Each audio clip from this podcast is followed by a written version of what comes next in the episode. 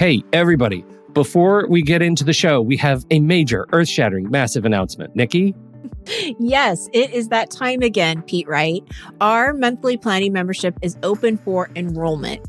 GPS stands for Guided Planning Sessions, if you don't know already. We've worked really hard here at Take Control ADHD to provide you with a service that not only gives you ideas and strategies on how to plan your day and your week, but it also provides time and space for you to do the work and not just by yourself, but with others who understand and support you. We meet every Monday and Thursday, and there are three different sessions for each day that you're invited to attend. We are dedicated to making this membership to be one that is transformative in the way you think about planning and taking control of your time and schedule. There are so many benefits to the GPS membership, so please be sure to visit our website at takecontroladhd.com slash GPS. Enrollment is open now through May 8th. Thank you for your time and attention, and I hope to see you soon. On with the show.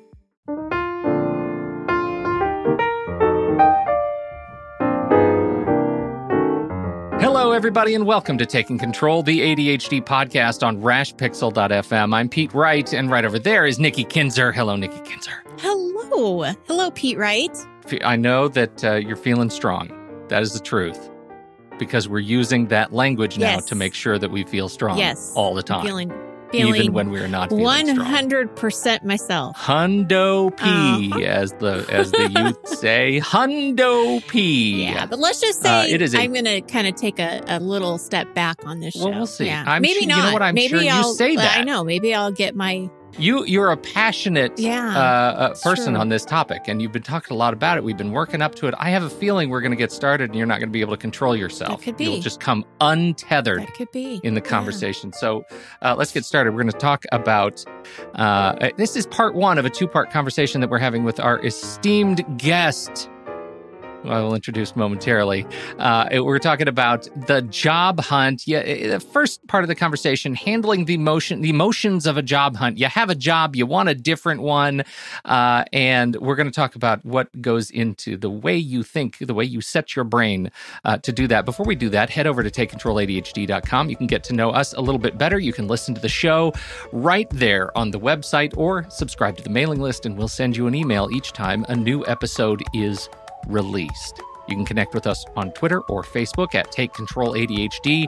And if this show has ever touched you or helped you make a change in your life for the better, if you've ever found that you understand your relationship with ADHD in a new way, we invite you to consider supporting the show directly through Patreon. Patreon is a listener supported podcasting platform, creator platform. So for a few bucks a month, you get access to the ADHD podcast live stream. You can join us live for these recordings and see what shenanigans uh, occur on the show uh, in, in the background. It's sometimes it's not pretty. I cut that out of the main show, but if you're in the live stream, you see it all. It's like naked podcasting. Uh, I wouldn't go really that naked. far. There are no promises for any nudity on this podcast. Uh, but I will tell you that uh, being able to support us through Patreon for just a couple of bucks, collectively, you actually allow this to become a, a significant part uh, of our careers and to develop more and invest more of our own time and energy into this show. So we deeply appreciate it. Patreon.com slash the ADHD podcast to learn more and support the show. Thank you.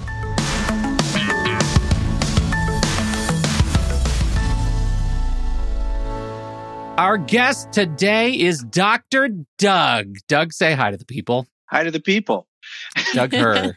I, you know, I, I was struggling a little bit because the last time I introduced you, it was uh, clinical psychologist. He's a doctor and he's in Nashville Yeah. and he's got this practice and he's doing all this stuff. But your, uh, your own career trajectory has changed, and I thought maybe as we are starting off our workplace series, you know, as we're talking about finding a job or looking to replace a job, you know, trying to to get your head in the right place uh, for for uh, your head and your heart, I should say, in the right place to start that process. Especially when you are living with ADHD and uh, and and some of these other sort of uh, connected uh, issues uh, come about, uh, I thought it might be interesting for you to give just a brief uh, a, a sort of map of your own career trajectory because I don't think you did it last time. And you and I had this conversation last week, and it's dizzying. It is dizzying It's how you got from there to here. Yeah, right. So, can you do that briefly? Oh my gosh. Yeah, I will try. Well, and first of all, I, I should start with the caveat. I'm still actually a licensed psychologist. So I need to say first, you know, this whatever whatever you hear here is not treatment. Right? Oh. Not, not therapy. yes, right, right. This is an Okay, so important legal statement. it Um, is. Yes. I think everyone knows that, but you know, Yeah. um, as a, so I, I'm a therapist in Nashville still. I do my work is the therapy work I do is really almost all about the coaching work that I do. To the extent that it's not, it's about supporting people who need that around trauma. Um, but if somebody is ready to move forward in a powerful way, um, you know, even with trauma, there are ways to do that. Um, it's about so I'm I'm working as a coach now, and my my goal is to create a more powerful you and a path to the future you desire. Um, so anyway, that yeah, that's a big shift for me. I started out in engineering physics, and I started out in a career path that was completely wrong for me. That because I was not really attentive to everything about me, didn't realize how badly I had uh, I had I had gone. I, I was very very gifted in math, and I say was it might really be past tense. I'm not sure I can do any of that anymore. I'm pretty sure I've got nothing. Um, but uh, That's unfortunate because my next question involved a hypotenuse. I will. oh yes. that. oh God. I'm No, like, if you can no remind me what that word means, that'd be good. Um, you know, so yeah, I started off in engineering physics, and um, I sometimes cry when I say this because I was I was actually uh, I'll just say I was building weapons of mass destruction, and um, because I have a I have an Ivy League degree, you know, everything that's sexiest about the kind of subatomic manipulations that I was doing um, is going to go first to military stuff. And Mm. while you know, I think in principle we we certainly need a Department of Defense. Um, it's sure not my calling to be part of anything like that. I did a personality test right at the end of my schooling for undergrad, and uh, the woman said, "Well, you'd be better suited to doing safety standards for children's toys." so wow. that tells you more. Like there's my heart and there's my mind, and I think a part of my ADD has been like I've been one or the other, but you know, pulling them all together uh, it's to where my, you know, there's I'm more me has been a ch- challenge in a life life process. Um, I I will say too, I start off. I have I think a significant history of depression and anxiety. Um, and it's especially around job hunting. Probably the only thing worse than that for me has been dating, but that's another story for another time. um, uh, you know, uh, some of the troubling things for me around my ADHD, uh, which I don't think is severe. I mean, there are definitely people out there struggling more than I have. Um, but I, you know, I forget in a half second what's going on, or I get really excited about what I'm thinking about what's Pete's saying and realize in, in a few seconds that I have no idea what Pete's saying anymore because I'm paying attention to what I'm thinking about what, you know. So Yeah. my, my consciousness can run all over the place, um, which has been a real challenge for me. Um, and I remember when I was job hunting as an engineer, uh, the, the the pressure of trying to figure out what was the right way to be and the right thing to do and all of that. It was it was really challenging at times. Um, I remember my uncle gave me the phone number of a CEO for a tech company, and I was so anxious about it. It took me hours to work up the courage to do it. And afterwards, Yeah. all I did was leave a message with the secretary. And I was so exhausted that I fell asleep for hours in the middle of the That's day. That's it. It's was- a high caloric activity, right? is. This job hunt. It's a high calorie burn. and I think a lot of that had to do with my ADHD.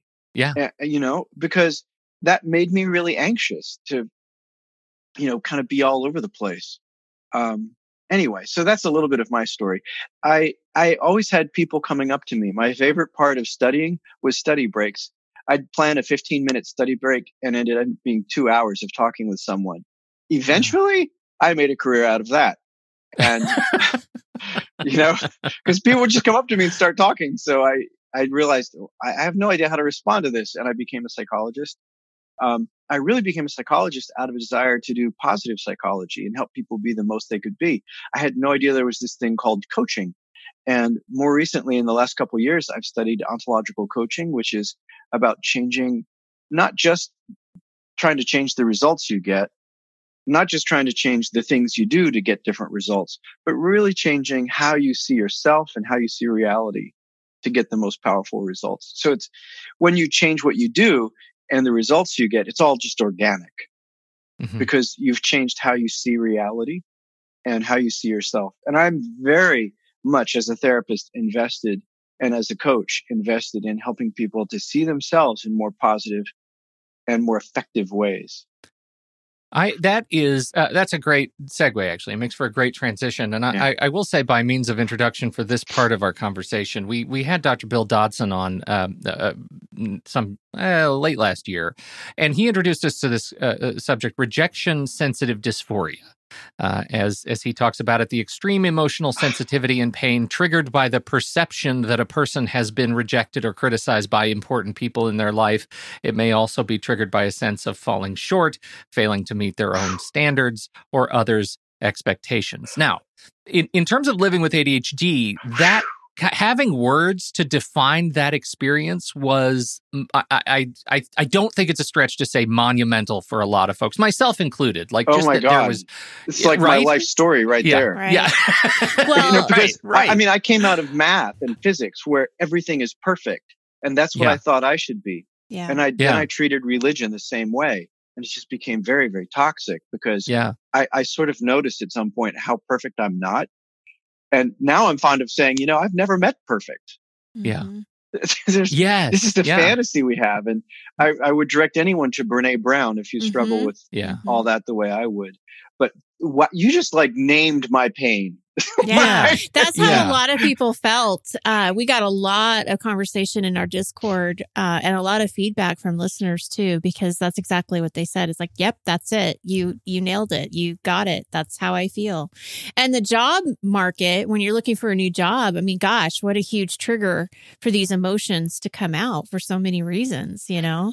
Yeah, and and so in in terms of setting, I just want to make sure we set the stage because there we do want to do this in two parts. And the first one that we want to start with today is you, don't have a you have a job you don't like, but maybe it's secure enough, but you'd rather do something else. You don't feel like it's in alignment with who you are, it, and it's a little bit of an idealistic. And I, I think I risk this, and so I want to out my own bias. Like I uh, sometimes say, "Oh, you you know, you should just change your job," but that is not a reality for a lot of people. And so figuring out how to put the the it's not an immediate reality, right? And so there's the emotional work you have to do to be able to to figure that out, and then obviously there's the practical work that you have to do, uh, w- which may be different. But let's assume that for for this purpose, we're going to start our series on the you know ADHD and work with finding a job that's in alignment with who you are and how do you figure that out you know what you said is really important even if you already have a job so many people are living paycheck to paycheck which means that a job is kind of a survival issue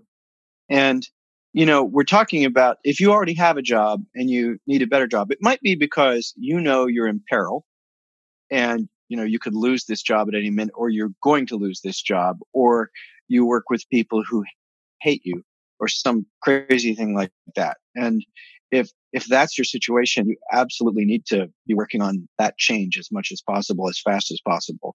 Because if you're working with people who are against you, there's often not a good fix for that. Like you might be able to turn that around if you have the right skill set or the right coaching, but some systems just aren't worth staying in. If you're in that system, I, I think, you know, it's a dangerous place to be. You know, when survival's on the line as opposed to just, you know, hey, I'm making 200,000 a year and I just want to try and make three, you know, that's usually yeah. a different feeling than you know i, I can't uh, leave this job because i'm not i have health care and this is the only way i'm going to keep health care yeah i got to pay right. the rent and put food on the table and I have kids. You know, yeah. that situation I think exacerbates not just anxiety, but also ADHD. One way to think about ADHD, I'm sure you guys have talked this a lot more than me, is it can be an artifact of trauma, the hyper scanning of the environment for something dangerous.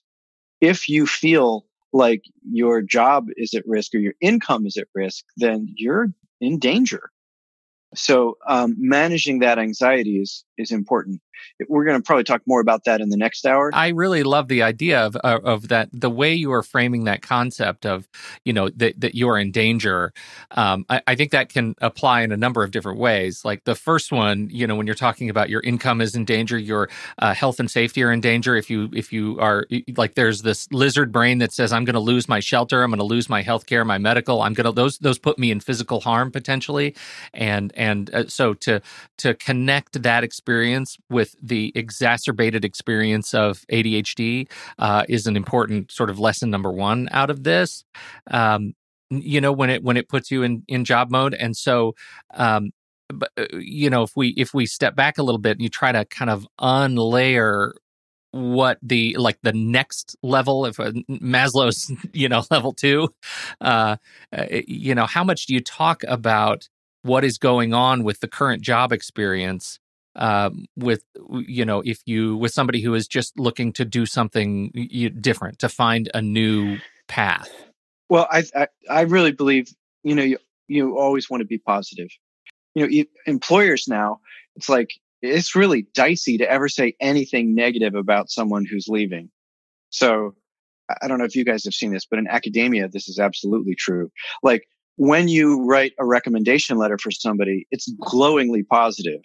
Otherwise, it's assumed if you damn them with faint praise, that's as bad as it gets nowadays. So by the same token, if you're leaving a position, you don't want to say, Oh, I'm leaving this job because I hate it or because my boss is unfair to me. Um, I have, you know, a disability and, uh, everyone's mean. So, you know, you, all that is right off the table. You're looking to grow. And so you want to frame this in your own mind first as positively as possible. And then you want to communicate along those same lines. You know, the, the more positive you can be about everything, uh, the better. And I'm not talking about Pollyanna. Like the first thing, this is more for the emotional piece uh, for the the second hour. But let's talk about the Stockdale paradox. Um, the I've Stockdale, never even heard of this thing. What is the Stockdale uh, paradox? Y- you might have, but the, the Stockdale paradox. Jim Stockdale was the highest ranking military officer to be um, held in Vietnam. He was captured, and okay. I was like John John McCain. You know, I mean, they okay. broke his legs, they tortured him, and he had a, basically he said, "How do people come out stronger in a difficult situation? I mean, difficult, you know, yeah, on what we can imagine." Um, and he said, you got to face the brutal facts of your reality for exactly what they are and retain the faith that you will prevail in the end. So when I say stay positive, I don't mean pretend. I don't okay. mean that. You you got to be able to stay positive eh, while you're looking at the most challenging aspects of your situation. Frame the difficulties in terms of the positive outcome you're trying to create, you're working to create. Does this make sense? It does, and it feels like any like it feels like if we if we step back and just say practically, it doesn't actually matter if you're in a job that um, that you feel like is putting you in some sort of emotional peril, or if you're in a job and you it's just not the right path. You just like, don't like it, or it's not. It, yeah. yeah. Yeah, like I mean, I worked for a low tech engineering company after my, you know, getting out of high tech because of the the difficulties I had with everything becoming militarized. Um, well, you know, in the low tech, it was fine. It just wasn't me. And so in, there was another chapter to my, there's plenty of chapters to that. There's a lot of chapters. Job yeah. hunting for me. Um, but you know, the low tech part was okay, but totally uninspiring. And I wanted a, I wanted a job that inspired me. Um, and so, yeah, I think the more that you can, you know, continue to lead yourself in a direction, you know, I think everyone needs to be a leader in this environment. You know, there's no gold watch waiting at the end of a long career in a company. Um, people make a lot of moves. So seeking new employment or new adventures, if you're an entrepreneur, I think is normal these days um, and expected so that's not a negative. That that's an interesting question. I just want to interject, uh, uh, or or an interesting observation that I think uh, that we we get an assumption that uh, if I'm moving from job to job, even every couple of years, that that will be a negative. And uh, I agree with you. And what I'm hearing is that that's that is not the case. Like it is it is assumed that people are navigating. Like we, it's just we have a, a trend that um, you know you're we aren't careerists any eh, you know so much anymore as you know we were maybe a decade or two ago. The modern ethic of of growth is, you know, it's okay to make mistakes, uh, make them in a direction. So, yeah, you know, you're uh, failing forward fast. I think is the old sales language, and yeah. you know, people with ADHD are usually really good at sales. So, if you've never read Brian Tracy, you know, you might want to do yeah. that. Um, right. So, take it as normal. It's, it, you know, the career path. Honestly, the whole workplace is more ADD than it's ever been that can work works to your benefit. It, it can. It provides yeah. cover. yeah, camouflage. I'm just like everyone else. Well, um, and I just want to add, I think that when you put a positive spin, like what you're saying, and you're not talking negative and, and poorly about all of your past employers, it's a very different story. It's a very different interview at that point, right? I mean, They're, yeah, you know, you're talking about your experiences and your, uh, well, the experiences that you've had in these different companies and what you've been exposed to. And if you put that in a positive light, that could be a really great thing. Oh my gosh that is so important. And the other side of that coin is that you're thinking and looking at yourself and talking about yourself in a positive light mm-hmm. as well. Mm-hmm. mm-hmm. You know, um, I, oh my gosh, the first one of the job interviews I had as as an engineer, you know, with a high tech. I remember the president of the company looking at me and saying, "You know, a job interview shouldn't be like a counseling session." Ooh, good point. he was giving you counseling because I was sitting there. Really you know, good it was oh this this is really bad you know? I'm so I, i'm sure it was all over my face that i just did not look happy with what i was shooting for. I had this incredibly high powered engineering degree so i thought well this is what i have to do. And i felt trapped and you know nobody wanted to hire me. And and that was good ultimately mm-hmm. because i didn't want it ultimately. But yeah. so it's really important that you're positive. You know you're you're going in a direction you at least think is something you want. Like honestly, if I had discovered that I could do, you know, career coaching and professional development and leadership development early on in my career, um, I would have preferred that. But I didn't understand this path. But I took steps in the direction. I got closer with every step, and I'm I'm still doing it today and it keeps it fun. One thing I would just like to throw in explicitly no matter how hard it is to swallow the bad stuff, uh, I think there is something to habituating the positive language, right? And getting getting yourself really good at saying, you know, this last job I had, I loved it, and now I'm looking for something more.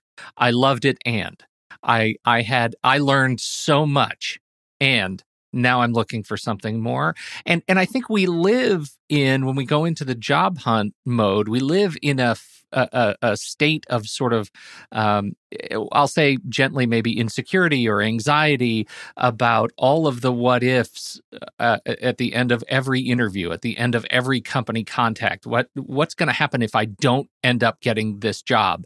And we perseverate on that. But the ADHD brain is going to say, "Hey, this is we're going to go ahead and."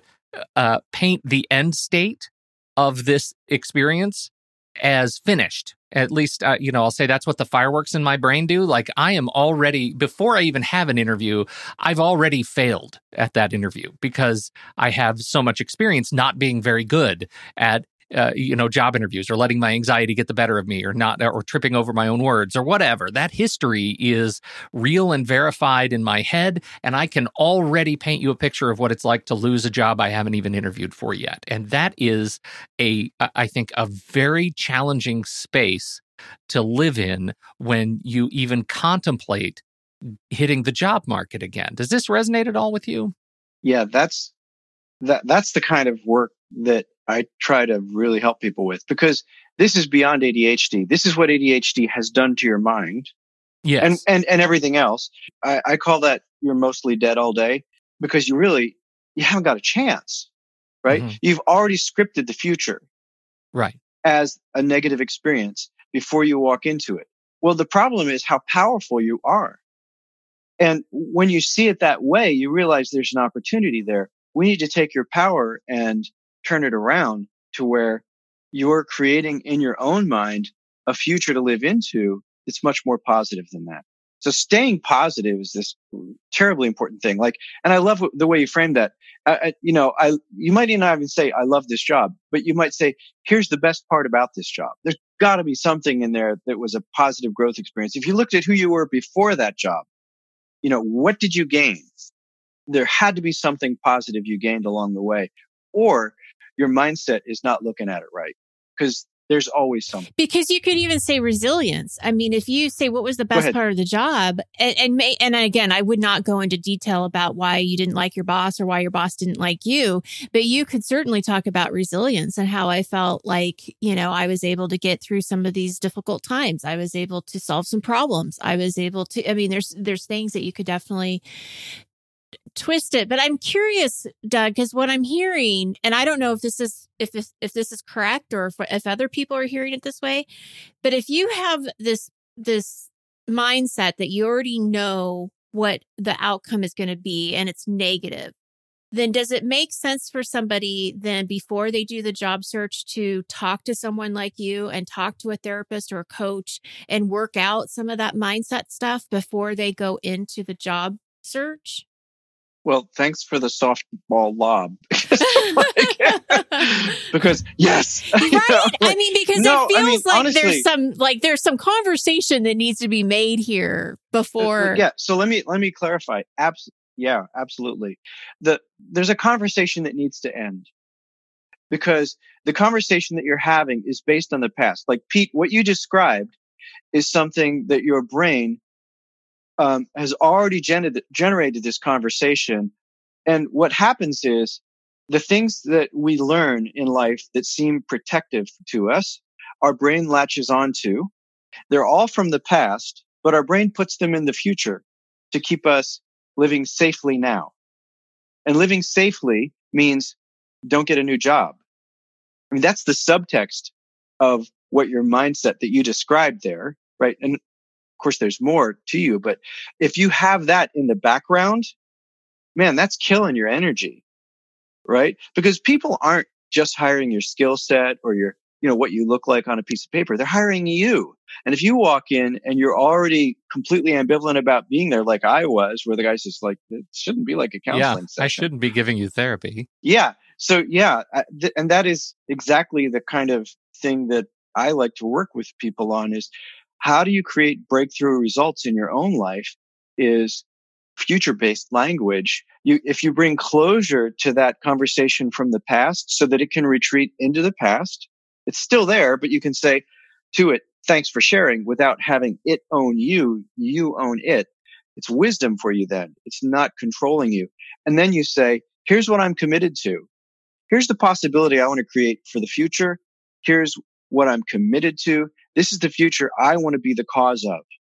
I'm going to be responsible and live into this. I'm declaring that as who I'm going to be as I move forward in life. That, which is a powerful conversation. And, you know, that attracts responsibility to you. Um, and it's coming from this inspired place. It's a whole different energy that you can bring. And that you know, this isn't what I thought we were going to talk about at all today. but yes, and and that's so yeah, that that's my passion right there is if we can bring closure to the past and create a, a desired future and then take steps to live into it. To me, that's the most powerful way to change your life part part of the issue I uh, we're we're hearing, and part of the que- the the sort of batch of questions that have come into us over this, um, you know, the this last couple of months that we've been talking about a, a work series, is you know how do you get over that hump when you're not sure what that future looks like? When you don't know what like it, the, i guess this is the the uh, what color is my parachute conversation, right? But when you're existing in this kind of circle of anxiety, insecurity, um, you know, uh, sort of internal malpractice of mm-hmm. negative future talk, mm-hmm. uh, how do you work through the process of uh, landing in a direction with someone uh, in terms of practically sort of how they want to apply their skills in the world? A lot of it for me has to do with being willing to not know what's going to happen. Um, because I have to invite who I'm talking with into a conversation. Uh, and, you know, I'd love to say that here are the six easy steps. The problem is I know that that doesn't work, right? Um, there, there are things that that works for, but changing the mindset and this, the stuff for the past, um, that's got to be a, a, conversation. And the reason for that has to do with, um, it's probably in the person's blind spot. Yeah. Okay. So I know there's what I know and I know that I know it. There's what I don't know and I know that I don't know it. And then there's everything else in the universe, which is that I don't know what I don't know. Yeah. And, and, and thank you, Donald whole, Rumsfeld. Yeah. That, that whole right. realm is God, that's a creepy reference, but it's an unknown unknown, Doug. It's an unknown unknown. But but there's a reality yeah. to that. You know, the unknown unknown is this. It can be this big positive place well and i worry i worry that you buried a phrase that i want to i want to land on harder uh, because we've been talking all about fear and the fear of this uncertain future and not knowing like the living safely means don't get a new job right? Because i'm terrified what happens if i search for a new job. And then you said it starts with being willing say it again it's uh, willing to uh, uh to embrace the unknown something like that. Like it's like not being scared of of the unknown but being willing to to know that it's out there and that's okay. So let me let me rephrase that a little bit. Yeah. It's scary to deal with the unknown to to realize you don't have to be controlled by that fear. Um when when fear is external you, you're often like moving away from it. When fear is internal it can be really powerful to move into it with support if I can move into what's scary for me, like what's scary for me is maybe being vulnerable and not knowing about um, how to make something happen that I want to happen. I don't like, I want this kind of career. I have no idea how to get there. If I retreat from the situation, then I'm stuck. If I can move into a conversation and say, look, I don't know. Um, can you tell me more? To, you know, whoever important players might be. Then I'm moving into a transformational space my, for myself. And also I'll, I'll be learning new things. Mm-hmm. And one of my favorite sayings is if you're in the, a boat in the middle of a lake and you have a paddle, but you have no concept of how to use it or where you want to go, just start smacking the water, right? you just do something.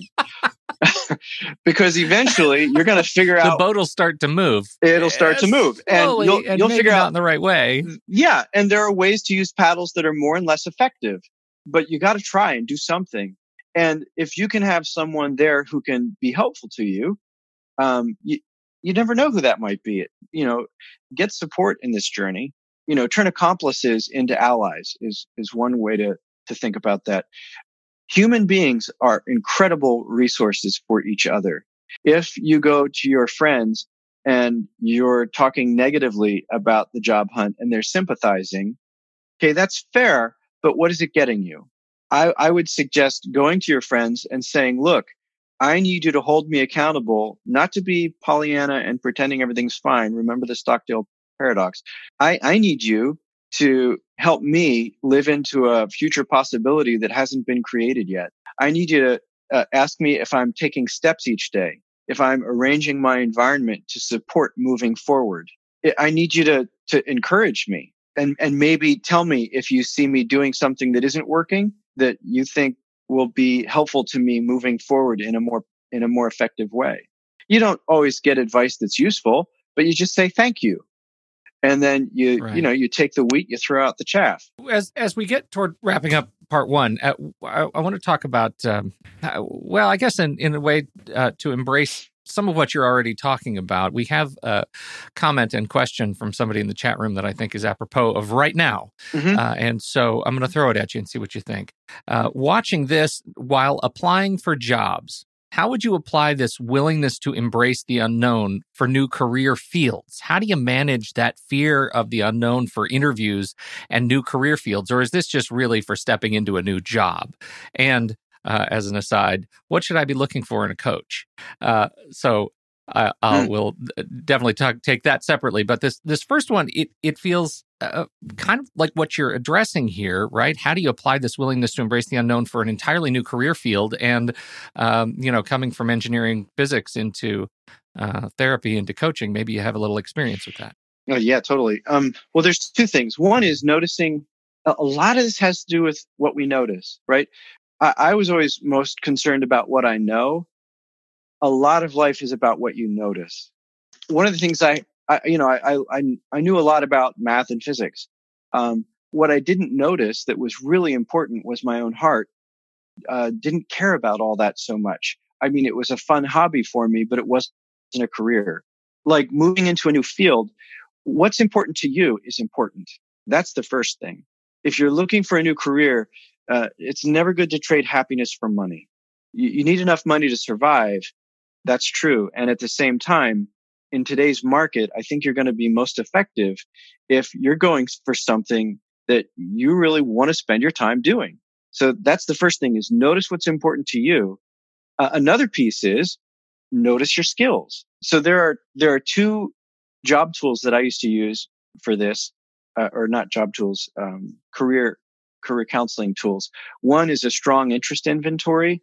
And I'm, I'm sure there are other interest inventories, but it, it shows what am I interested in? What's important to me? The other one is the Myers Briggs, which is how does my personality function? Am I an introvert or an extrovert? Am I oriented toward things that are concrete or abstract? Things like this. But what we used to do is correlate all of that with the dictionary of occupational titles. If you can see how your interests relate to so many more jobs than you ever knew existed, that can be really useful and empowering too, yeah. right? I mean, oh it can, yeah, it can lead to a lot, a, a great confidence. Yeah. Well, okay. So, so this is the other thing. Confidence is about you realizing your own value and that the skills that you have, you know, I had myself pigeonholed. This is, this is, I mean, this is kind of dumb beyond words, which is how I was. um, I had, you know, I had really one of the most difficult degrees from one of the most powerful universities in the world. And I didn't have the confidence to try something different because I didn't think I was smart enough to pull it off. Okay. So I didn't yeah. think that I was smart enough to, because like if you put me in a TGI Fridays, I cannot be a waiter. I just don't have the skill set to do that. Yeah. But, um, you know, if you, if you, if you get me the right niche, like it took me a long time to work into this. I had to go back to school for years to change my career not everyone will have to do that. I, I, you know, I always try and dissuade people from doing that if there's any way not to. And if I knew then what I know now, like these tools like, you know, the strong interest inventory, the Myers Briggs and the Dic- dictionary of occupational titles, there are all kinds of options out there that you can learn about. That can be very, that can be very powerful. Um, and, you know, my lack of self confidence was because I was on a path that was so wrong for me it was it wasn't that I was stupid in any way, but I just felt stupid and I didn't know why. I, I didn't have the language to clarify who I was, what I wanted, and how to move forward. And uh, I just obtained that secondhand over life. You know, that's a lot of what therapy or coaching is about, is helping you to develop language skills that clarify who you are. I assume you're perfect, whole, and complete from the very beginning it's just a matter of kind of getting the caca out of the way. you know, like that conversation of, well, I know this is going to suck because getting a new job is terrifying. Like, no, getting a new job could be the most exciting thing you've ever done. Exciting, right? Yeah. You could yeah. actually feel like you're more alive than you were before. Oh, that's what's happening for me all the time mm-hmm. now. And so, let me tell you what I think is good in a, a therapist or a coach. Absolutely, most important thing is feeling like you can be yourself um, and be heard and understood that's that's the first thing. If you can't open up and be who you are then whatever you're doing it's not therapy. You know? It's at least it's not the way that i i don't know maybe i'm uh, i'm not an idealist But if you're going to spend the time and energy to do coaching, boy, you get your money's worth. Get somebody who inspires you that you feel like this person understands me. They care mm-hmm. about me. They care about me. You know, they care about who I am. They're not trying to just run me through a program of blah, blah, blah, and it feels all mechanical. No, it has to resonate at a heart level. Does that resonate with you, Nikki? Mm-hmm. Oh, absolutely. You, you, I'm sure you have an answer for this too. Well, I, I think what you're saying is, I mean, there's got to be a trust, a trust level there, right? You have to yep, be able right. to be vulnerable to that person because there's things that that they talk to or they talk to us about that they don't talk to anybody else about. And it, it needs to be without judgment and and not and especially with ADHD with the kind of coaching I do I know that there's so many people who feel bad that we're talking about their planner. I'm like don't feel bad about talking about your planner.